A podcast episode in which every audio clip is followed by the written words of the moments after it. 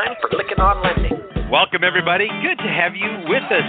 Welcome to Lykken on Lending, a weekly mortgage market update providing up to the minute information on interest rates, loan programs, and hot industry news, all related to the mortgage industry. Brought to you by Transformational Mortgage Solutions. To participate in today's program, our guest call in line is 646 716 4972. Now, here's your host of Lykken on Lending, David Lykken. Let's begin. Good to have you with us, everybody. It's Monday, September 30th, 2019. End of the quarter. Profit Doctor's got something to say about that. Dr. Profit Doctor. we'll talk, tell you about that in just a minute. Anyway, this podcast is created by mortgage professionals. It is for mortgage professionals, and we're grateful to have you as our listener. Our commitment is to bring you timely information in an audio format that you can listen to anytime and anywhere. In today's hot topic, we've got Dr. Alan Barnard, one of the leading decision scientists and theory of constraint experts in the world.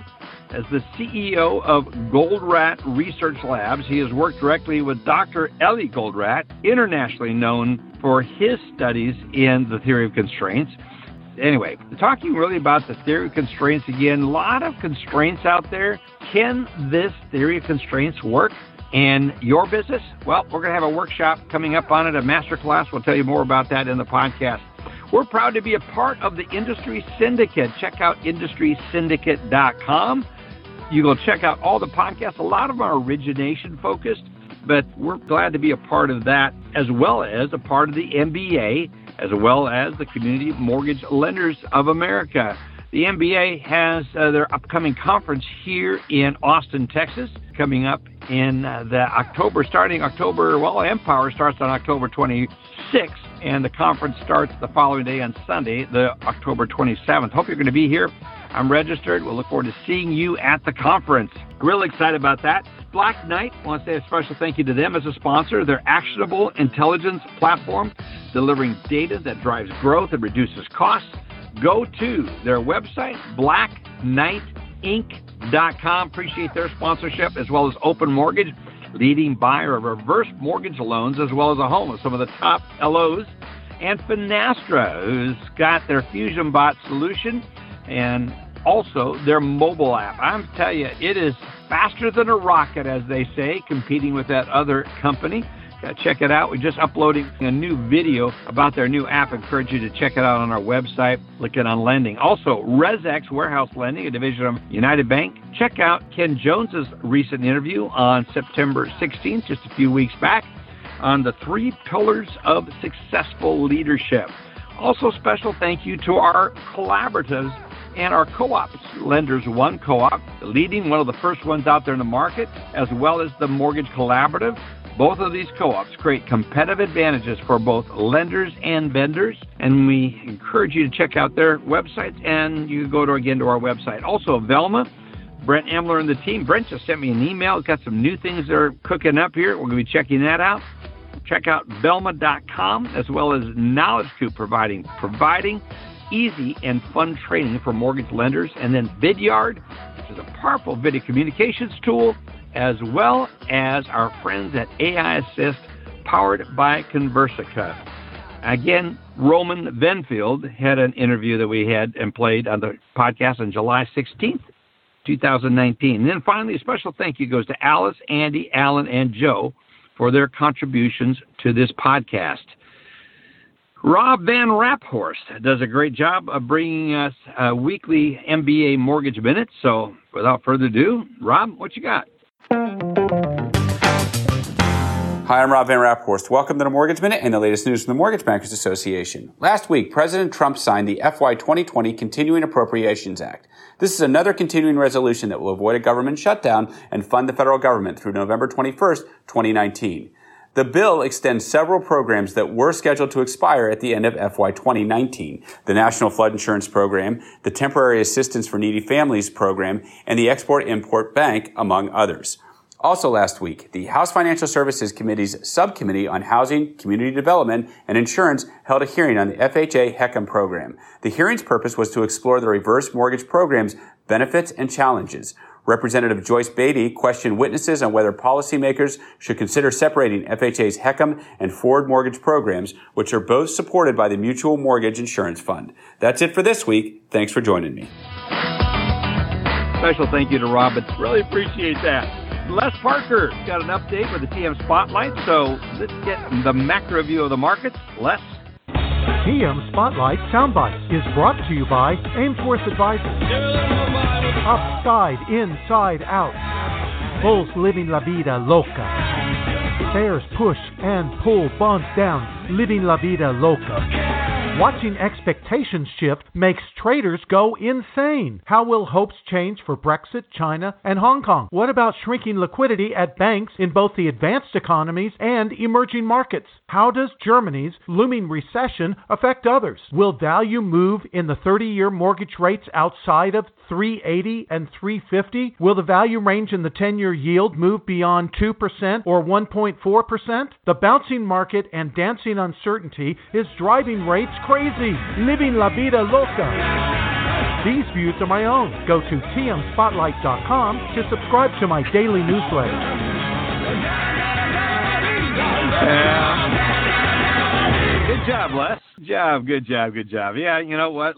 I'm in my car doing this podcast. I'm losing my iPad. I forgot to hit the unmute button so you guys didn't hear all the stuff going on around here. Anyway, thank you. Appreciate it. And uh, it takes a team to do it. So good job, Les. Joe Farr, good to have you here. Hey, Dave. Everything technology was working with you fine, sir. I'm hearing you fine. Well, that's good. What you got for the weekly market update this week? Today we're up just a little bit. The Chicago PMI number fell a good bit in September, but despite that, you know that is often a volatile reading, and, MBS prices moved a little higher after that its release. But Stocks are up nicely, even though that came out. There's been so much other stuff driving the stock market that uh, this is a minor event. So, looking at last week, Dave, uh, MBS prices for the week were basically flat. You know, a down day on Wednesday was offset by good days on Thursday and Friday. And a lot of the fluctuations in MBS prices seem to be connected to moves in the stock market. So as investors shifted holdings between safe investments like government guaranteed bonds like MBS and riskier assets like stock, we saw those movements. On Wednesday, there was some optimism for a trade deal with China, which pushed stocks higher and bonds moved lower. Then on Friday, Trump's threat to place restrictions on U.S. investments in China caused the markets to go the other way to reverse that itself. And we've had some good housing data. Last week we had good data. Two weeks ago, last week we had good data again. New home sales and pending home sales reports for August both far exceeded expectations. New home sales now have the best three-month average since 2007. So that's saying a lot. Wow. Both of those measures are for contracts signed, so they're a good indication of closings to come as well as mortgage originations to come. So that's a, that's a good measure the consumer data that came out last week, Dave, was mixed. The consumer confidence numbers fell a little bit while consumer sentiment rose. Not sure the inner workings why one's moving in one direction and other's moving in the other. One has to do more with employment, and uh, that's the one that, that fell a little bit. There was no change in the second quarter estimate for GDP. It stayed at 2%. On Friday, the uh, core PCE came out. The August reading rose at an annualized rate of 1.8%. That was as expected. But when you look at the trend, it was up from 1.7 in July, and that was up from 1.6 in June, which was up from 1.5 in April. So it's certainly showing a trend toward the Fed's goal of 2%, which could play in the Fed's decision making process at its next meeting. Now, looking at the week ahead this week, Dave, there are several really possible market moving events Of course, highlighted by Friday's jobs report. Uh, the consensus calls yeah. for 145,000 net new jobs in September, and, and there's no change expected in, in the unemployment rate. Also during the week, important information from the Institute of Supply Management. The ISM Manufacturing Index for September is expected to show a slight improvement, while on Thursday, the ISM Services Index is expected to show a slight drop. There are Fed speakers just about every day during the week, including a speech by Fed Chairman Powell on Friday at 2 o'clock. There is a lot going on in the news, as I'm sure everyone's aware, China trade issues. So Just think about all this. Uh, there was an announcement that the trade talks will resume on October 10th, which is a good thing. But then think of all yep. the other things that have been introduced in the last few days. The U.S. Trade Commission's launching an investigation into several Chinese tech companies for patent infringement. The U.S. has also imposed some sanctions on several Chinese companies for alleged transportation of Iranian oil. There are reports that say the president's considering, as, as we heard on Friday, limiting investments by U.S. companies in China, and there was some talk about delisting Chinese companies. The market really isn't putting too much stock in those last two things. But you know, when you think about going into a discussion, trade talks in 10 days, you got to ask yourself if these things are going to be good or bad for those talks. We'll see. Uh, yeah. And then we got impeachment proceedings. What's that going to do to the market? So far, it hasn't done much. Yeah. Uh, but you know what you certainly could change as new information comes out. And you got Hong Kong and Iran, yeah. and let's mention Brexit. I mean, there's just a lot going on. Which it was nice to have a uh, relatively flat week last week, but it certainly has not been the case, and may not be the case this week. That's interesting when economic data always gets trumped by political data. And with Trump in there, I think we're always going to have some surprises. But as far as this impeachment thing, I think it's just some bad political theater. I'm not sure. We'll see. But you know what? Doesn't matter. It's how the markets perceive it and where it's going to go. So good stuff. Good information. Thanks, Joe. Really yeah. appreciate the economic calendar stuff. But I tell you, we're spending more time looking at the news than we are economic data. That's for sure. Sure is. The bigger, bigger. Yeah, it's usually the bigger one. Have a great week, Joe. Looking forward to having you Thank back you. next week. Appreciate you being here with us today and giving us an update. Folks, we're going to run over to Scott Gordon of Open Mortgage talking about the science of sales. Scott? It's been ingrained in us since we were kids that every time someone says thank you, you're supposed to say you're welcome. It's expected. But what if I told you that your expected behavior is not building a bridge? One of the fundamental aspects of meaningful relationships is the understanding that you and your partner are in it together. So you help each other out with no need to expect gratitude for favors or services because you expect them to do the same for you someday. Instead of saying you're welcome, simply say, hey, I know you do the same for me. This changes the dynamic of your relationship. It builds upon the science of reciprocity and implies that you now have the relationship where favors are freely exchanged. This is a minor change in your day to day communication, but the results could be huge. If it sounds too good to be true, it's not. It's just the science of sales. Good job, Scott. Appreciate that. Andy and I were having a barbecue on Friday, Saturday. It was a good time with Andy. I always enjoy my time with him. We were talking about the Science of Sales segment. He really liked the last week's segment, so we'll get his thoughts on this week's segment as well in just a minute. But Alice Alvey's here. Thanks, Alice, for jumping in and helping me out when I'm in my car. And I, I think I need to mute so I can drink some coffee and do this. That big mute button there. I forgot to shut it off so I could come back on. But thanks for being with us, Alice, and jumping in, Selva, saving me. Appreciate it. You're welcome, Dave. Anytime. You know, I start. It starts to feel like a couple seconds. Starts to feel like minutes. so, oh, I know. Isn't that true? The good yeah, news, Paul so, fixes uh, all of that in the in the post production. He fixes all of that and makes it all all better. He does such a good job of that. But anyway, we should mention that we uh, interviewed Bill Cosgrove for an upcoming podcast we got. We got to do this last week. It was really fun. But Alice Alvey, for those of you do not know, I can't imagine that, but she is CMB, Vice President of Education and Training at Union Home Mortgage. Here she is with this week's weekly update. Trying to get that in there. I, I have so much fun just visiting with you. I don't always put your title in there for those that may not know you.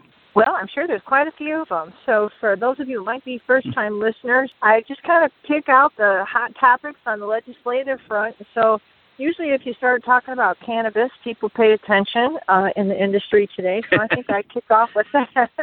um, so, just, uh, oh, wow, this is a great segment. They talk about weed. Um, so anyway, the, the cannabis banking bill. Obviously, those of you may who work with this, right? You you have a borrower who maybe runs a shop, and you're like, well, wait a minute, how do I use that as qualifying income? If maybe in some views it is a legally run business, or it is a legally run business, but then at the same time, the income coming in can't be held at many of the banks. And so, how do you manage all of that? So, MBA's actually engaging in this to make sure that the bill a bill just recently came through. It's called the Secure Fair Enforcement Act, Banking Act of 2019, which you know couldn't we give it a different name? We already have a SAFE Act, so they named it another SAFE Act.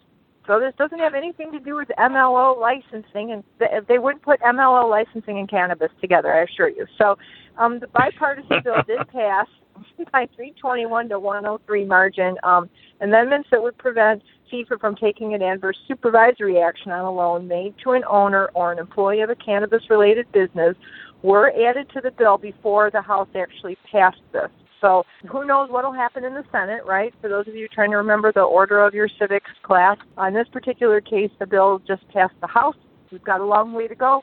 Not sure what will happen for it in the Senate, but at least it got one step closer to being able to help these folks with their mortgages. Um, second, on top of that, it's temporary authority. This is a big topic coming up. For those of you who might have used the word transitional licensing, you need to stop using that term because this is not being licensed. It's temporary authority while you, as an MLO, are in between licenses to be Yeah. able to take an application. Yeah, so we really stress to folks don't think of yourself as I'm getting a transitional license. It's really I'm walking away from one license. I'm still trying to finish qualifying for my next license, and I'm allowed to take applications in between. So uh, there, are, I hear a little blinging, Dave, just so you know. so I hear, there are two scenarios where this applies to you. First is you want to switch from a bank to a lender, and now you need temporary authority to keep taking applications during that transition. The other one is I am already I'm going to stay at the same company, but now I want to add another state to uh, where I want to be licensed to take additional apps from that state. So again, I get temporary authority to be able to keep moving forward and take apps for a specified period of time.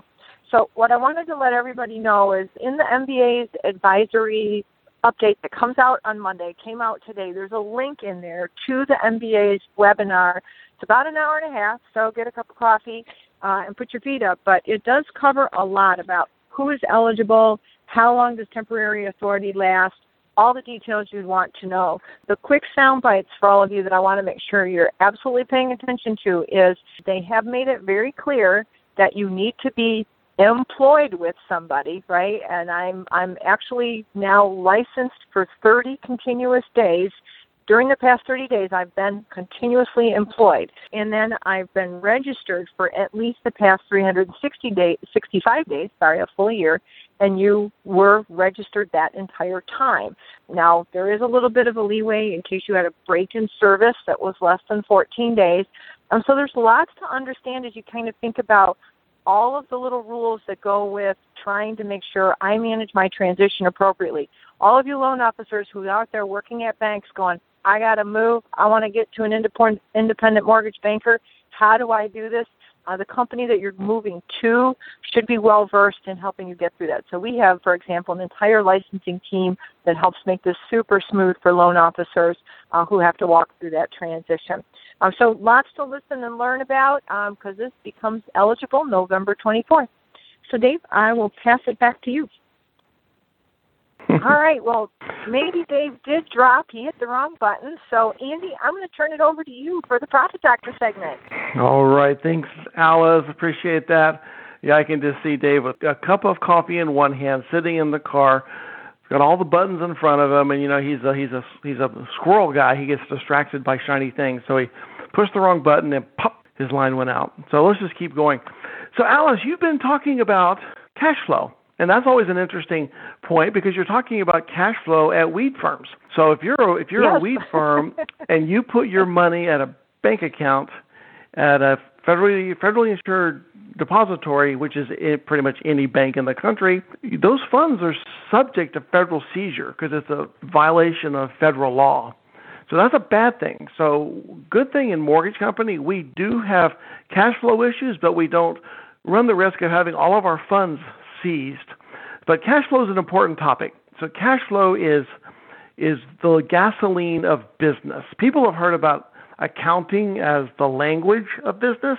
Well, cash flow is the gasoline of business. Cash flow is the fuel. Cash flow is the the element that keeps it moving. It's the it's the stuff you need for the flux capacitor to run. So if you run out of gas, that's a bad thing. You run out of fuel, that's a bad thing, especially when you have payroll that's due the next week. So let's not do that. But we're heading into the slower part of the year, so we're not going to have as much volume in the fall typically.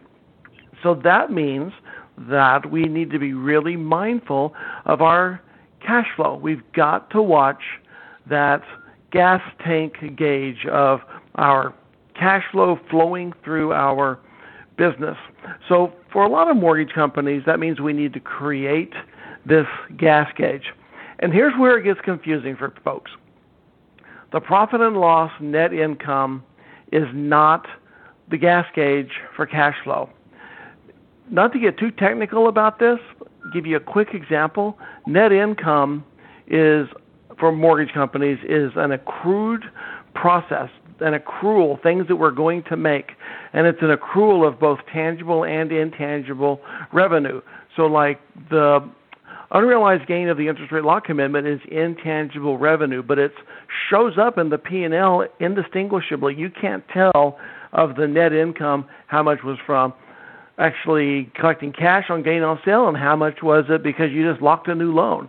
So you've got to be able to understand that. And this indistinguishable of intangible revenue is a real problem because it looks like you can spend it, but you can't. So you you got to augment the P&L statement to be able to understand your gas gauge. Let me say it another way. Do not use your P&L statement as a measure of cash flow. It will be wrong. And the more locks you have and the way that you are treating the interest rate lock commitment derivative asset can totally mess this whole thing up, and you think you've got money when you don't.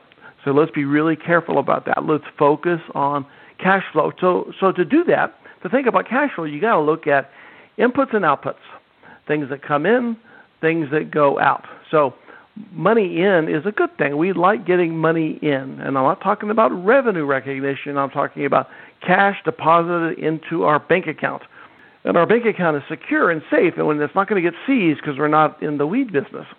So the things that come in are most often gain on sale, loan fees, loan closings, and when the loans are purchased. Those are the two big drivers that make cash flow go up. And the things that make cash flow go out are, well, loan fundings again, because we have a portion of the haircut we have to cover typically, and sometimes the loan fees aren't, aren't enough to cover everything. We also have to pay payroll and pay all of the commissions, and we've got occupancy expenses that we have to pay. So, money going out are the things that we have to have cash flow to support. Now, here's the part that gets tricky in mortgage banking we collect the gain on sale when the loan is sold. But we actually count the gain on sale. This is the really crazy part. We count the gain on sale when the loan's locked. How insane is that? Gain on sale counted when the loan's locked, gain on sale collected in cash when the loan's sold. So that's why you can't use the P&L. So we're going to look at what's actually happening. So when a loan yeah. closes, Dave, you're back? I'm back. Yeah, good job, Eddie. But you're covering it. So when a loan closes, we were talking about some of this recently. Well, yeah, let me finish my point. I'm, I'm like right in midstream here. So when the loans close, it triggers a commission expense, and that commission expense is typically due within two weeks. But you don't get the money for the commission expense until the loan is sold. So what happens if the investor is super busy because everybody's got refis and they're slower to purchase the loans, and you don't get the loans purchased by the time that the payroll's due? Well, where are you going to get the money for payroll for the closed loans because you haven't sold them yet? This is what you got to watch. This is the whole key point about mortgage company cash flow forecasting. You got to do it week by week by week by week and identify which investors, which loan products, which loans are getting purchased quickly, when the commissions are due so that you can make certain that you don't run out of gas because that would be a disaster. We don't want to miss a payroll. That's a bad thing. So watch the stuff, pay attention to cash flow, and that is Dr. Schell, the Profit Doctor, for this week. And there you go, Dave. Back to you. There, well, hopefully it's back to me. I was uh, having trouble the Blog Talk Radio's website just keeps muting me. And it's, so I had it all on here in the car. Everything was good, and then it just worked that way. So anyway, thank you. Good job. It's fun having barbecue with you on uh, on Saturday as well, Andy. Appreciated that. Absolutely. And uh, so much. I want to talk about your. You are now officially Dr. Andy Schell, the Profit Doctor. So it is official, official. I guess it was. A, we may have said that last week, but got to stress it. It's it's very big, big accomplishment to get your doctorate. And he no more finished it, listeners, and he enrolled for another doctorate program. I mean, isn't it like yeah, like I just had one root canal. I enjoyed it so much. I want to go and just have another one done, even though I don't need it. That just cracks me up. Well, you've got to be able to communicate the the solutions that are identified, and so this this next PhD is actually in communications, which is a much broader topic. It's kind of closer to music and psychology, oh, yeah. but it's about how to communicate, how to get people to hear what you're saying, how to know how to present it so that they'll hear what you said. Yeah. And you're you're gifted at that, Dave. You're very naturally gifted. But I'm going to expand on this so I can write my books on how to teach people about how to understand financial statements of mortgage companies. That's good. The Very Profit exciting. Doctor with a real hopefully. official title, Doctor. You bet. Want you guys to consider Knowledge Coop. If you're looking for a fun and easy training technology, check out our friends at Knowledge Coop. Hey, Nathan here from the Knowledge Coop. Do you need to teach a course? Have you considered maybe using the Socratic method? See, it's a process of using questions that engage learners to question their assumptions in order to eliminate contradictions. The primary goal is not to have listeners try to answer unanswerable questions, but to get them to develop critical thinking and to keep them engaged in your topic. Have you got some training to do? Check out the Knowledge Coop for fun and easy video based training for the mortgage professionals out there. And it's all powered by a smart digital platform. Check out knowledgecoop.com. We've got our good friend Allen Pollack with us, and he was at the tech conference. I am interested to hear what you learned at the tech conference. Good to have you here. So good to be here. Thanks for the intro. Andy, congratulations on the PhD. I didn't know that was completed as well. And um, you know, digital, yeah, digital mortgage was awesome. Um, the reason it was awesome is that you know you get to you get to see 40 plus demos. You get to hear what technology companies are thinking of. Um, I I have a couple notes here that I'll read off. I, I don't want to go through the whole conference. I'll be more than happy to talk to anyone that wants to chat. But um, it, the conference gets bigger and bigger every year. This year was the biggest. Um, a lot of people were walking around saying they had a great time, and I don't mean time by the events and get-togethers afterwards. I mean just by you know the the types of technology they got to, to watch and see and even touch and feel. Um, you know these demos had to be real live demos. They couldn't be PowerPoints or screenshots. And so let's go through a couple of these. The first one, David, uh, there was a lot of talk about appraisal management technology. Um, there was a few companies that were offering this, Exos, Reggora, and there was one or two others, and, and basically giving the borrower control over ordering the appraisal and being notified Ah. and transparent during the process, even receiving the appraisal afterwards. The other thing that I thought was interesting, this is my second item, was a company called Brace. Brace is servicing technology, and what they're doing that's really unique is that it, it's loss mitigation. It's based on being able to identify issues that are going to happen before they happen and using technology to help smooth out that process, reduce time, maybe even look for better opportunities for those customers that are being serviced. So very interesting on the servicing side. You know, we've heard of Capsilon, we've heard of Loan Logic. This is my third item. Those two companies, and there was others as well. By the way, everybody's talking about automated OCR and data extraction. There's a lot of different terms to define it. What they were showing is that they were showing automated underwriting being a part of uploading documents and extracting data and automating it. Both of them had very different experiences, but very much the same as far as trying to move the loan faster, automating it, re- retrieving that data, and, and making things more efficient, right? Using the human element, the people power, where it's truly needed and not where it's not needed. Point of sale, David, number four. Point of sale was still strong. Many point of sale vendors there, many people offering point of sale solutions. I have to tell you, the demos all showed great. There was way too many vendors to mention. Many focused on different types of interview styles. Some took a different approach, like Black Knight was there, and they talked about how they're more of a TurboTax interview type of style rather than fill out questions. I can tell you that everybody's working towards the transparency, faster speed, really enabling borrowers. There was one vendor in particular, um, there's actually two of them, customizations were important, right? Completely being able to customize the experience. I'll tell you what was missing. The judges, and there were new judges this year, except for one of them was the same. the judges basically said we were missing live communication, the ability to instantly chat. We're missing real time collaboration, notifications. Those were things that they may be there, but in that eight minute demo each technology company has, right, there wasn't enough time to explain that. But that's what they said was missing from the point of sale side. A couple more I'm going to go through really quick, David. Nest Ready. Um, Nest Ready is kind of interesting. They're working towards the buyer process. And as a loan officer, for example, you can implement their technology and your potential borrower or your leads can actually track all of the homes that they're looking at. And this will then further track the relationship with the realtor. It will track the price of the home. It'll provide additional information about all the properties in the area and how the home price is doing in the market. The things you would look at individually, it aggregates it together, but it keeps the pricing and the and the communication and the relationship with the loan officer intact. So you want to check out NestReady. Next one, David, it's FinLocker so cool what they have. Oh yeah. It's, it's almost like we've heard the word PFM. It's not exactly. It is a full, let's say, a 360 degree of your personal finances, but they really are, and they're going to be tied, by the way, to financial institutions and and all types of consumer products, right? Credit cards, auto loans, unsecured loans. But they were focused on mortgage. They're a D1C approved vendor, so they have income and liabilities. Um, they look at your larger financial well-being. They have a live AI chat piece embedded and they truly help you get a better view of um, your financial well-being and getting into a new mortgage or even getting a home equity line approved. Construction management, David was big. Land Gorilla was the one demo that I liked. Just major efficiencies in the process of disbursement and just and just trans management, recording. If you're big in construction management lending, you want to take a look at Land Gorilla. By the way, David, one of my favorites, not who the winner was, and I'm going to announce that in a second. One of my favorites was LBAware.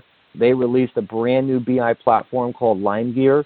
Uh, it's got a Kanban view of columns that you can customize, and you can customize the cars to see loans and aspects of the loan, risk, and different elements based on the status and the milestones they're in. And they even have where you can customize the components. You can they have hundreds of components, and you can even customize metrics and thresholds as to how things color and alert you. Very interesting, by the way. So you want to check out LBAware. I've yeah. Uh, one more yeah, one more I did want to mention, which is um, Jane.ai. If you remember that, um, Jane.ai was a company that um, basically was for the loan officer. You can interact with it and say, hey, how many closings do I have today? And Jane would go and find that. Well, the name of their company has changed. It's actually called Capacity, and they've expanded what they're, uh, instead of just asking questions and getting answers, they've expanded their AI platform to now actually be able to do more things, right? To almost like RPA to actually perform tasks and, and run things in parallel. So you want to check out Capacity. They had a great demo. So there was two winners, David. The winners were, are you ready? It was Finicity. Yes. So I didn't tell you that Finicity really? went on, but Finicity has a full income analysis that they do. They said their automated verification is only 25% of the loans that are done today. It's a full waterfall. It's usually a manual process. They've completely automated it. They won the prize, but they shared it with CoreLogic, who has their brand new platform called Automate IQ. It's actually Automate IQ Collateral, and it, it basically technology that says who owns the property, what's it worth, and what is its risk profile like. And if you know CoreLogic and all the technology that they have, they basically put all these things together, and they, this is the result of the aggregation of those different the logic and those technologies and, and those platforms. But I will tell you, effective, efficiencies, effectiveness, transparency, those are all the hot topics. The industry is getting much further along. And then second to that, David, I also I, I left Digital Mortgage and ran over to the Five Star Conference in Dallas. I spoke on a panel oh, yeah. uh, with a couple of great people. It was a FinTech lab at the Five Star Conference. I saw great attendance there, by the way. My panel was uh, moderate. The whole FinTech lab was managed by Strategic Venture Partners. I don't know if you all may know Jennifer McGinnis and Dietrich Dunn. Uh, they did a fantastic job. Um, my panel specifically was digital mortgages, the future of lending. And what we really focused on was not that, hey, digital mortgages are here or, um, hey, you need a digital mortgage. It was about how to really implement digital mortgage, what to look out for, how, what does it mean, not just today, but for the future, how to better integrate solutions together, how to manage those solutions. Really, David, a lot of the things we talk about on the, on, on the, on the segments here as well as what Alice and what Andy talk about. We had um, an attorney on our panel who talked about, you know, how to correctly get through contracts, how to manage compliance correctly. It's not just as simple as buying technology and installing it. And so if you were at Five Star and you were at my panel, thank you for being there. But otherwise, more than happy to chat with anybody. and uh, that's the quick digital mortgage roundup. Oh, good, David. job. I'm going to steal another second. Uh, we we are so. This is what we're going to do. We're going to put together a survey, and we're going to get that out to everybody. I tracked all the things that people say when they were showing technology. I'm just going to read a couple, and I'd love to see what what our, what our audience thinks. So Yeah. so I'm just going to read a couple quick ones. I heard borrower touch points. I heard time suck, stare and compare, never go off platform. I heard liberate human talent. I heard uh, point of sale consolidation. I heard enable customer for life. Here's a, just a couple quick more. People spackle. Uh, that was a funny one. I heard simple, fast, accurate. Um, it's all about accessibility, unified platform, stitching in with the partners, lineage of data, and I'll end it. I'll end it with this one: fancy schmancy technology. So I've got yeah, I've got a nice big list. Oh, why don't we put together? Why don't we put together a survey? Let's get it out to our audience and let people vote on the on the best or the That'd be funniest or the yeah. That'd be hilarious. That'd be good. Yeah, I love that. That's a great idea. Appreciate it. Thanks for the update. A lot of information. I heard it was well. It was a great conference. I did not know that you also went to Five Star and spoke at that. It's good to hear that that was well attended. So good job. Appreciate Absolutely. it very, Thank you. very much. You bet. Good to have you back and at work. About time you do some work and traveling around, all the things you do. And glad to hear about Lori with LBA. We're launching that new product. Very Yeah. excited to hear about more about that. Very good. Well, folks, we are excited to uh, be wrapping up first part of the podcast. I also want to say next week we're going to be having because I'm going to be jumping in and running to the airport here in just a minute, going in and catching a flight. So we have the pre-recorded podcast that I'll talk about just a minute. But I want to tell you, next week we're going to have Marcia Davies on, and we're going to talking about mPower. We are going to be there again this year with the podcast, recording many interviews. But if you are there, and Alice, you can, if you're still on the line, you can jump in and, and just the importance of mPower and make sure you have good representation at the conference. Alice, you want to add anything to that?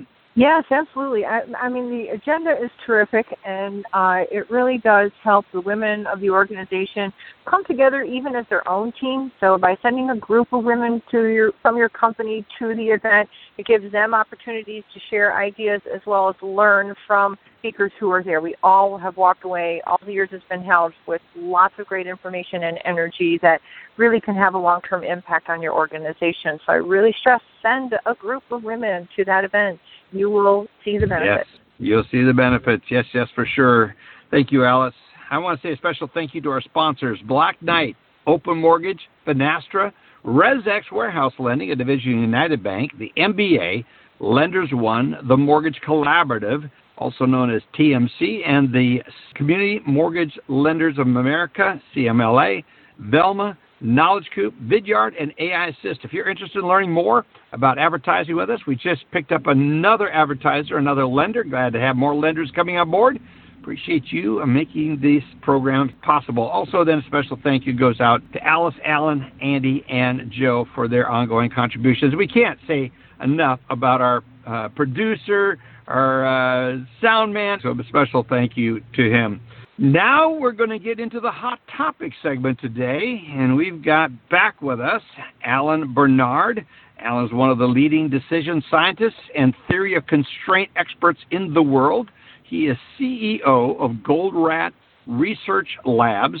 He worked directly with a very famous guy, Dr. Eli Goldratt, an international best-selling author and scientist, as well as business leader, and the guy that created the theory or came up with the concept and created the term that we now call the theory of constraints.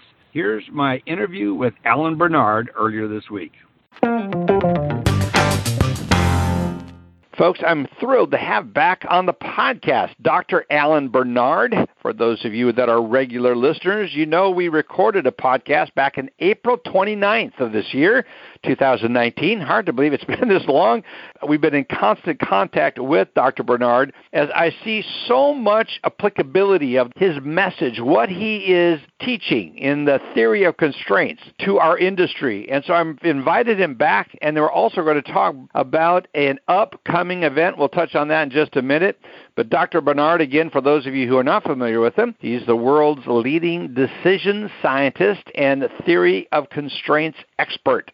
As many of you know, I host this podcast, which is dedicated to keeping mortgage executives and mortgage participants abreast of all that's going on in the industry. But also, I'm a consultant to the mortgage industry and have been for over 18 years.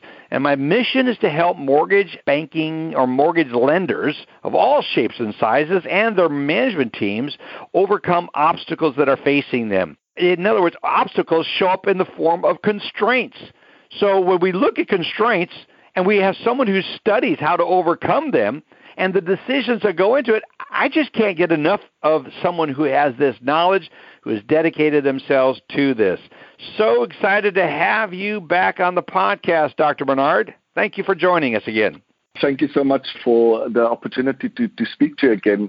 I think the, the context of the of the discussion for today is I have a research lab, Goldratt Research Lab, and what we focus on specifically is helping individuals and organizations make better, faster decisions when it really matters. And of course, the importance of that objective in the context of the methodology that we use, which is theory of constraints, is that the, the ultimate constraint for, for any one of us and for any business is really the limited attention that we have what and who we pay attention to, you know, makes all the difference. For all of us, the number of things that demand our attention will always exceed our available attention. So we have to be really careful what and who we pay attention to, how we we we utilize this scarce resource.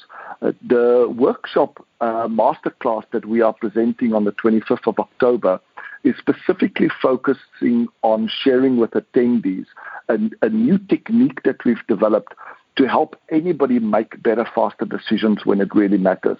And I'm, I'm super ex- excited to be partnering with you in hosting this uh, masterclass on decision making on the 25th of October in Austin, Texas. I really am excited to be partnering with you on this master class on October 25th, which is Friday. Just happens to again be just before the MBA conference, or fly in early for it. Or if you're in the Austin area, be sure to sign up for this before it fills up. And I say there are a limited number of seats. When I say that, I really mean it.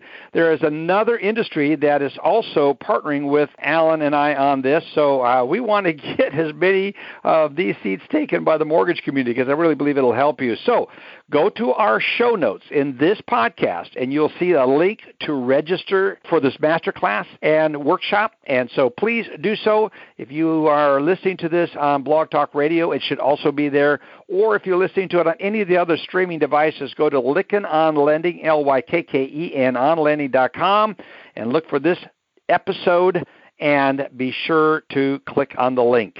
We talked in your last podcast about a number of things, and we really got the topic of theory of constraint opened up. And we talked about your book, which I have gone back through and reread several times. It's the It's Impossible Unless. I love that question.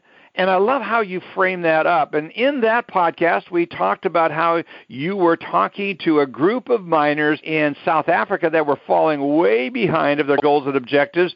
And it's going to have a financial consequence and significant business consequence to them if they did not get up to speed. So they brought you in. The most important part I want to uh, underscore about that story, and we're not going to get into that story because I'm going to tell our listeners go back and listen to the April 29th, 2019 podcast. We get into that story pretty in depth. But here's the most important part of that story Dr. Barnard is not a mining expert. In fact, I believe, if I'm correct, Alan, you had never worked with a mine, consulted anybody with a mine, or knew anybody that had a mine. Is that correct? Uh, yes, at that time, that was correct, yes. It always comes down to the limiting beliefs that keep companies from prospering and growing. So, Alan, let's get into that.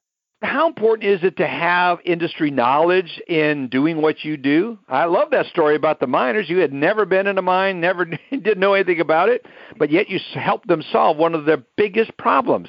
How important is it? And if it isn't important, what is important? I think it's uh, if you put reference to it, you know, theory of constraints is, uh, provides us with a framework and uh, uh, to help us identify constraints within systems, find out ways to better exploit and not waste that scarce resource make sure that we subordinate everything, you know, in the in the organizational system to that decision, elevate it, and then go back to step one of a constraint of moved. So what I normally find is that what's important is that we have a framework by which we look at the world that allows us to to make sense of the world. And when we go into an environment where we don't have intuition, it can be quite a bit scary. But there are, of course, a few questions that, that we could ask. And one of those questions is, you know, what is the scarcest resource? What's the weakest link in the chain?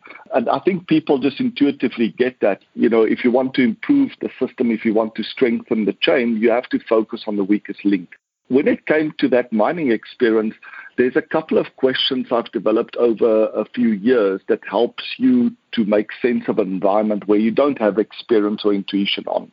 And one of those questions would be, what is the difference between the best that you've ever achieved and the average performance? So if you think about the question of you walk into an environment you don't have much experience and intuition about, but somehow they've asked you to help them identify you know, can we do better, and if so, how? So the first question, can we do better? One question to ask without needing any domain experience is what's the difference between the best and the average? Because clearly they've achieved the best with the resources they already have. So it's really understanding what was the conditions that enabled them to achieve the best performance, the best day or the best month, and asking yourself and them, why can't we replicate those conditions every single day? So if you imagine going into environment, uh, I had another experience where you go into environment, it's in Japan, the company builds and sells houses. I don't know much about selling houses, never mind selling houses in Japan. And the question is, can they do much better? Well, one good question to ask would be, what is the difference between your best salesperson and the average salesperson in the number of houses that they sell per month. Once you establish that there's a big gap, then you can go into the next question to say, why is there such a gap? What's the conditions that enable this top salesperson to achieve the top sales performance every single month? And is there a practical, simple, low cost way of replicating those conditions every single day? So that's one of the questions that I use when I go into an environment where I don't have uh, domain experience is to ask them to share with me what's the difference between the, the best and the average or the best and the rest. And that gap normally tells you, wow, there's improvement potential here all that we need to do is to figure out what are the conditions that will allow them to achieve their best performance every single day. It's the same mechanism that I've used in the in the reference to the title of my book that you've mentioned. It's impossible unless it's you are going into an environment. It's maybe your own life, your own business, uh, somebody else's business, and you don't really have a lot of intuition and experience about that, but you want to see how it's possible to, to achieve much more, much better, much faster, much simpler, much cheaper. And one of the techniques that I've developed that's really simple is you ask them what is their goal, or you ask yourself what's your goal, and you you ask yourself, is it realistic? Do you know how to achieve it? Well, the challenge is if you say it's realistic, you already think you know, and that's not going to help your, your mind uncover new knowledge. It's not going to help them uncover new knowledge if they already think they know how to achieve a target. So we have to overcome that limitation. And the way to overcome it is to ask yourself or them to keep on increasing the target, either in magnitude or shorten the duration until they say absolutely convincing, okay, now this is impossible to achieve. And as soon as you say it's impossible to achieve, of course, that could be a limiting assumption and the question is, how do I overcome it or expose it even? I just say it's impossible unless. And what it does is it forces the mind to lift those conditions that will make the impossible possible. So those are just two simple techniques. If you go into an environment where you don't have much experience or intuition about and you still want to help them or they've asked you to help them, is the one is to focus on is there a big gap between the best day or the best month or the best person in that industry and the average?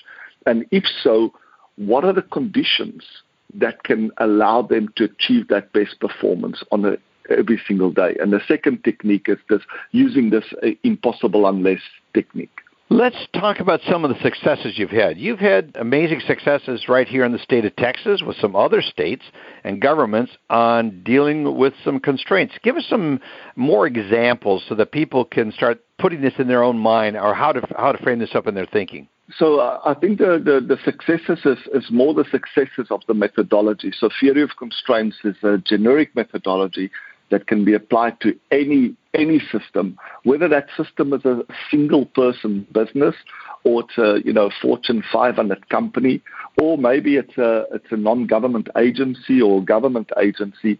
The process is always the same. It says start with what's the goal that you're trying to achieve.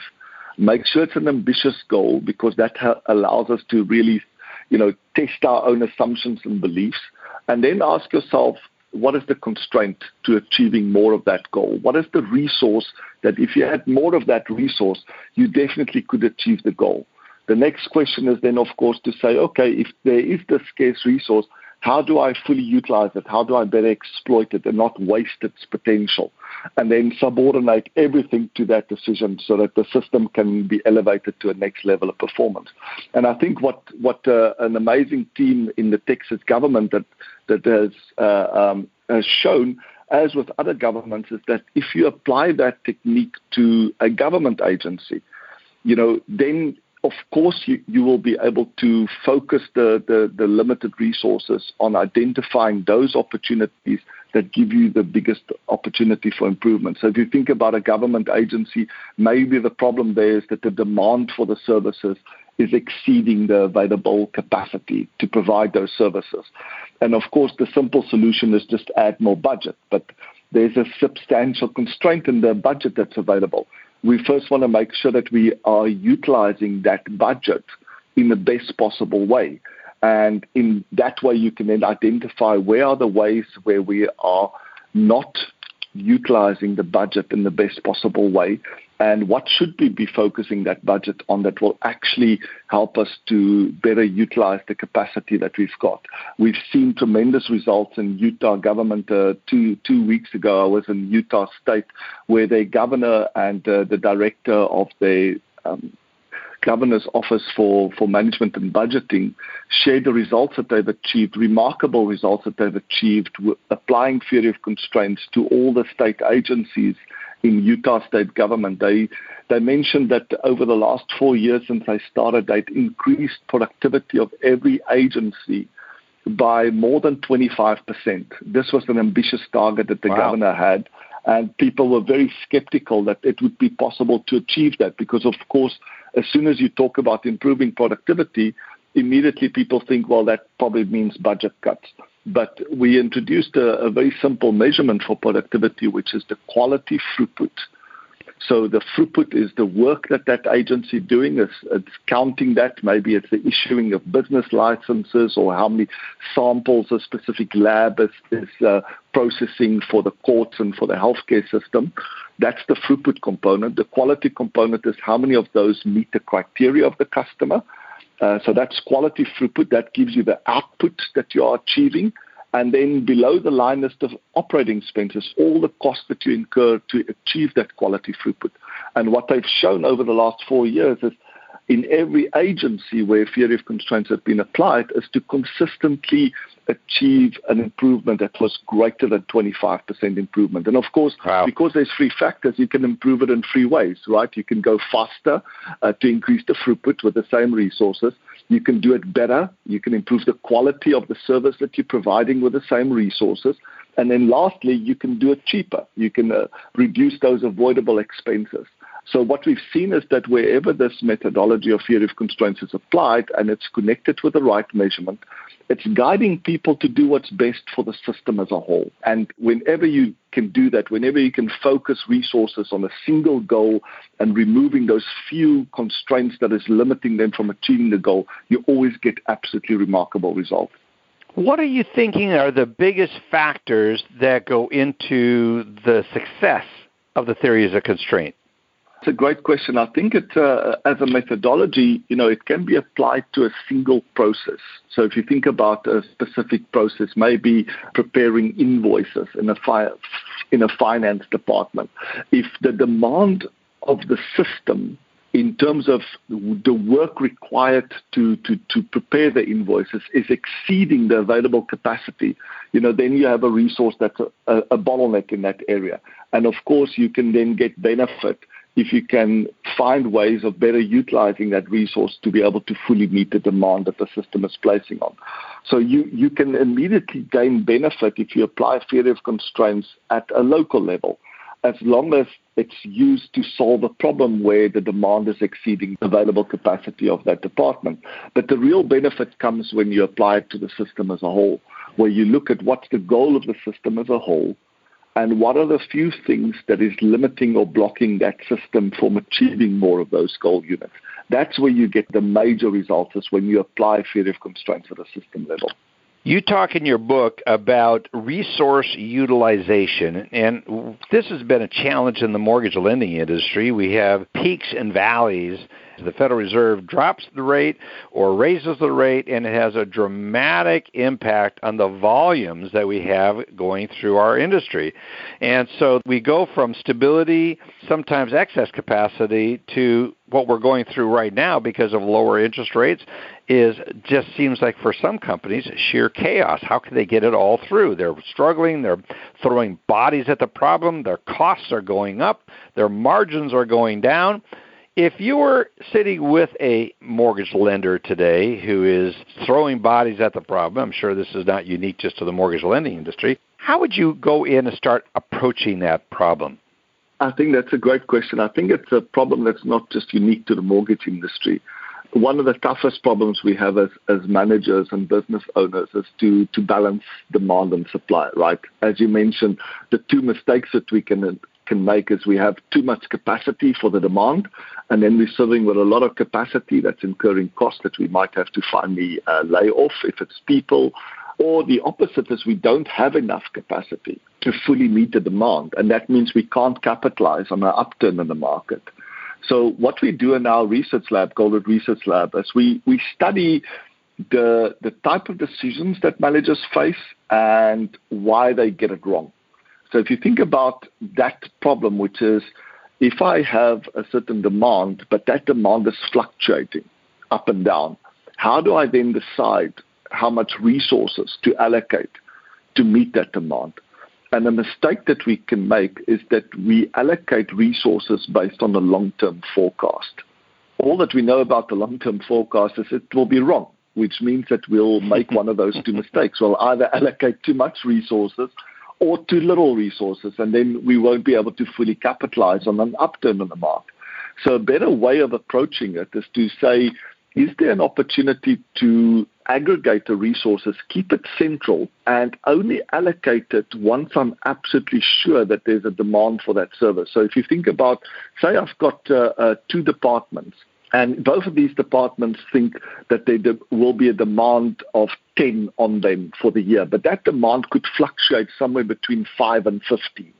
Another question is how much resources should I give them? If I give them enough resources to cope with the extreme scenario of each experiencing a demand of 15, most of the time, you know, I'll have too much resources sitting idle, not doing anything. At the same time, if I only give them enough resources to cope with a five, you know, then clearly uh, they won't be able to, to meet the demand that's put on them. So what we tend to do is we say, what's the average demand? Let's say it's 10, and then we allocate both departments enough resources to cope with a 10. But it hasn't solved the problem because when the demand is down to five, you know, they have too much. When the demand is at 15, they, they don't have enough. So a better way of doing it is to say, why can't we allocate them the absolute bare minimum so that they have it right on site? So we give them as much as they need to, to deal with five or maybe six or seven or eight. And, and that's what we allocate fixed to them we, because we absolutely know that they will use that. But then we keep the rest of the resources central and we monitor the backlogs for each of these or the queues waiting for them and as the queue in Department 1 grows, we can dynamically allocate more resources to them. When the queue goes down, we can re- move those resources back centrally and then allocate them maybe to Department 2. So that's a, that's a different way of dealing with these quite normal fluctuations and the constraint moving from the production side or the service provision side where we don't have enough capacity to meet the demand and then next the next month suddenly there's now too much capacity is to keep those resources centrally. If you think about a practical example of most organizations do annual budgeting, this is a great example of making that mistake where you ask people to decide how much resources they need to meet a forecasted demand. And then not only you allocate those resources for the whole year and you fix it, but you then amplify that mistake by having the spend it or lose it policy in, in organizations. So if they don't need it, they have to use it, else they will lose it. And if they if they don't have enough, of course they have to ask for more. A much better way of, of making that decision would be to say, we'll allocate the bare minimum resources to every department and then we'll just dynamically monitor. So if they need more, we have some buffer centrally that we can allocate dynamically. And as soon as they don't need it anymore, it comes back to the center and then we can allocate it somewhere else where it's needed. So that's probably the best way of dealing with any industry that's facing the problem of fluctuations, substantial fluctuations in the demand, is not to have a, a, fixed policy of allocating the resources, but to have a much more dynamic way of allocating the resources based on where it's really needed. The consulting you're doing, does it work better for large organizations, or is this something that even smaller organizations can avail themselves and benefit from? The results that have been shown with theory of constraints over the past 30 years have shown that it it can apply to any size of organization. It can apply to any type of organization, whether it's for profit or not for profit. The, the only requirement is that that organization has a goal and that there are some resources that are required in order to achieve that goal and and how, how what is the best way of doing it? Is the best way is to find out what resource, if I had more of it, can help me achieve more of those goal units and make sure that you don't waste that resource. And when it's still after, you know, making sure that you don't waste it, it's still the, the bottleneck or the weakest link, then to go and get more. And that provides you with a systematic way of continuously improving any system. But as you mentioned in your short introduction, it can also apply at the individual level. What's our bottleneck, you know, as an individual? And it's clear that there's one resource that satisfies the criteria for bottleneck. Uh, a bottleneck is simply a resource where the, the, the demand on that resource exceeds its available capacity.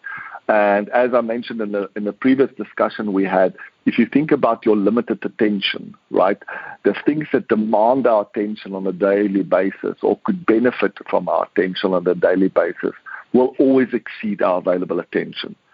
So limited attention is clearly the, our bottleneck. That's the thing that's limiting us from achieving more of the goals that's important to us as individuals in life.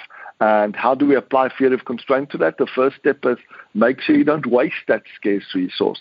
You know, what and who you pay attention to can make all the difference. If you pay attention to the right things, to the right people, you know, you could achieve goals that you thought impossible. But if you pay attention to the wrong things and the wrong people, then the opposite becomes true. Then suddenly you you make the possible impossible, if that makes Possible, sense. yes. So it's universally applicable.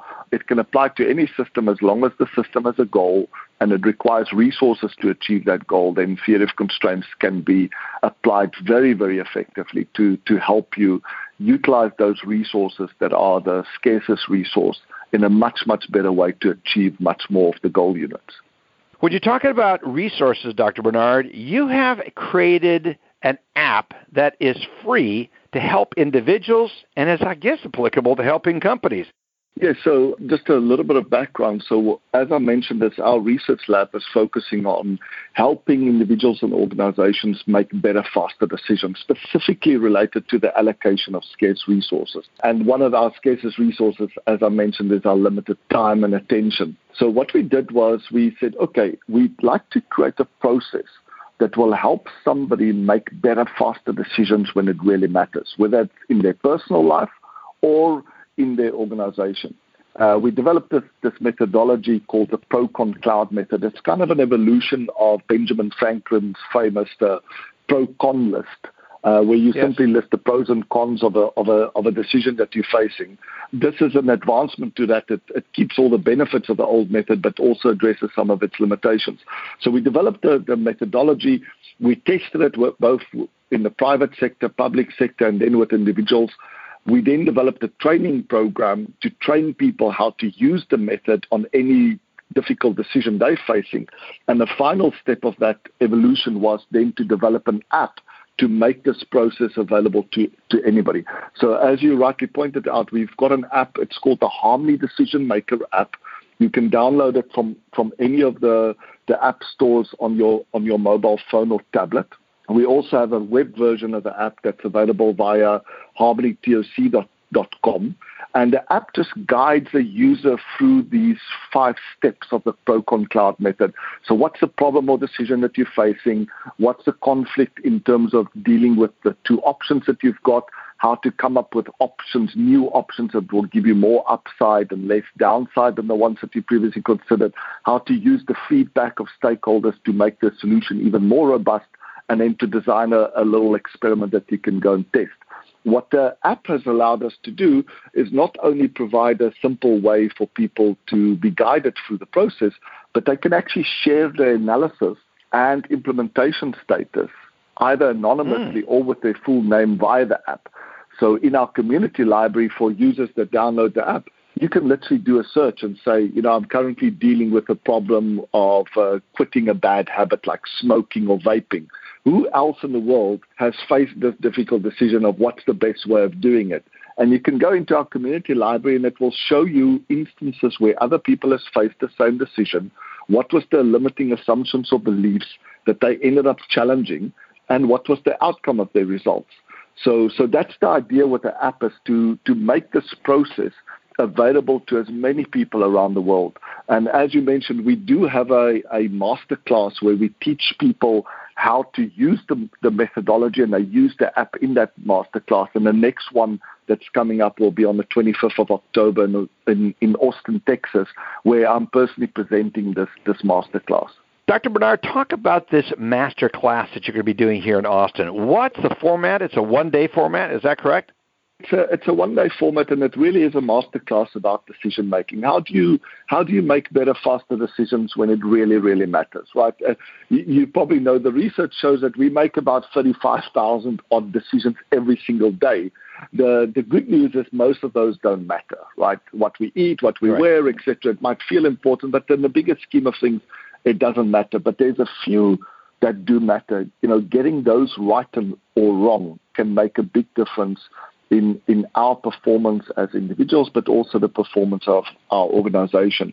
And what the masterclass does, it teaches you a method that you can then use to, first of all, understand why we all sometimes overreact and make bad changes or choices in our life or our business, or why we often procrastinate and not make good changes or choices in our life or our business.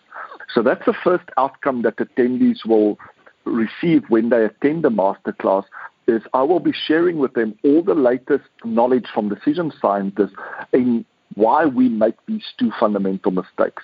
And then I'll share with them this five step process that they can use on any decision and that they can take with them together with an app that they can apply to any decision that they face after that. The real benefit of attending the masterclass is that attendees actually bring with them some really difficult problem or decision that they're facing right now in their personal life or in their business. And the guarantee is that by the end of the day, they would have made a remarkable breakthrough in that decision or problem, and they will walk away with a breakthrough solution that they can, can go and test. So those are the three outcomes that attendees will, will achieve by attending. They will gain much deeper insight into why good people like like us make and often repeat bad decisions. They will learn a process that they can use to prevent those mistakes in the future. But then the majority of the workshop is an interactive workshop where they're going to be using the process and the app to help them make a better, faster decision on any tough decision that they're currently facing. Well, I am so excited about this master class. Our podcast is sponsoring it as well as our consulting firm, Transformational Mortgage Solutions. Also, we have some uh, someone from within that used to work for the, within the Texas government that's benefited from this. That's gone into independent consulting doing it. It's not just for mortgage lenders. We're going to have other industries there represented at this class. And how can they learn more? You have a website where they can go register for this conference? We have a website called tocodyssey.org, and that's our, our not for profit organization through which we are doing all these master classes. So, tocodyssey.org. Well, we'll have that link in the podcast notes, folks. So head over our website, Lykken on Lending, and download or go into this episode, and you will see a link to this masterclass, and you can get registered. I encourage you to find that and get connected to it. Of course, you can text me. I'll be happy to text it out to you if you want to get a hold of me. Dr. Barnard, thank you so much for taking time to be here with me today. It's uh, I'm very excited about this masterclass, and I want to continue introducing you in these concepts to our industry. And so, very excited. And the nice part about the master class is it's just before the mortgage banking conference that starts on Sunday. Now, if you're going to mPower, that starts on Saturday. So come on in a day early and join us at the master class. Very exciting, Dr. Barnard. Very excited to have you presenting to those of us who can be in attendance. Excited to have you on the podcast again. I wish you the best and appreciate you very much and all the work that you're doing. Thank you, Dave. I want to tell you, next week we're going to have Marcia Davies on, and we're going to talking about mPower. We are going to be there again this year with the podcast, recording many interviews. But if you are there, and Alice, you can, if you're still on the line, you can jump in and, and just the importance of mPower and make sure you have good representation at the conference. Alice, do you want to add anything to that?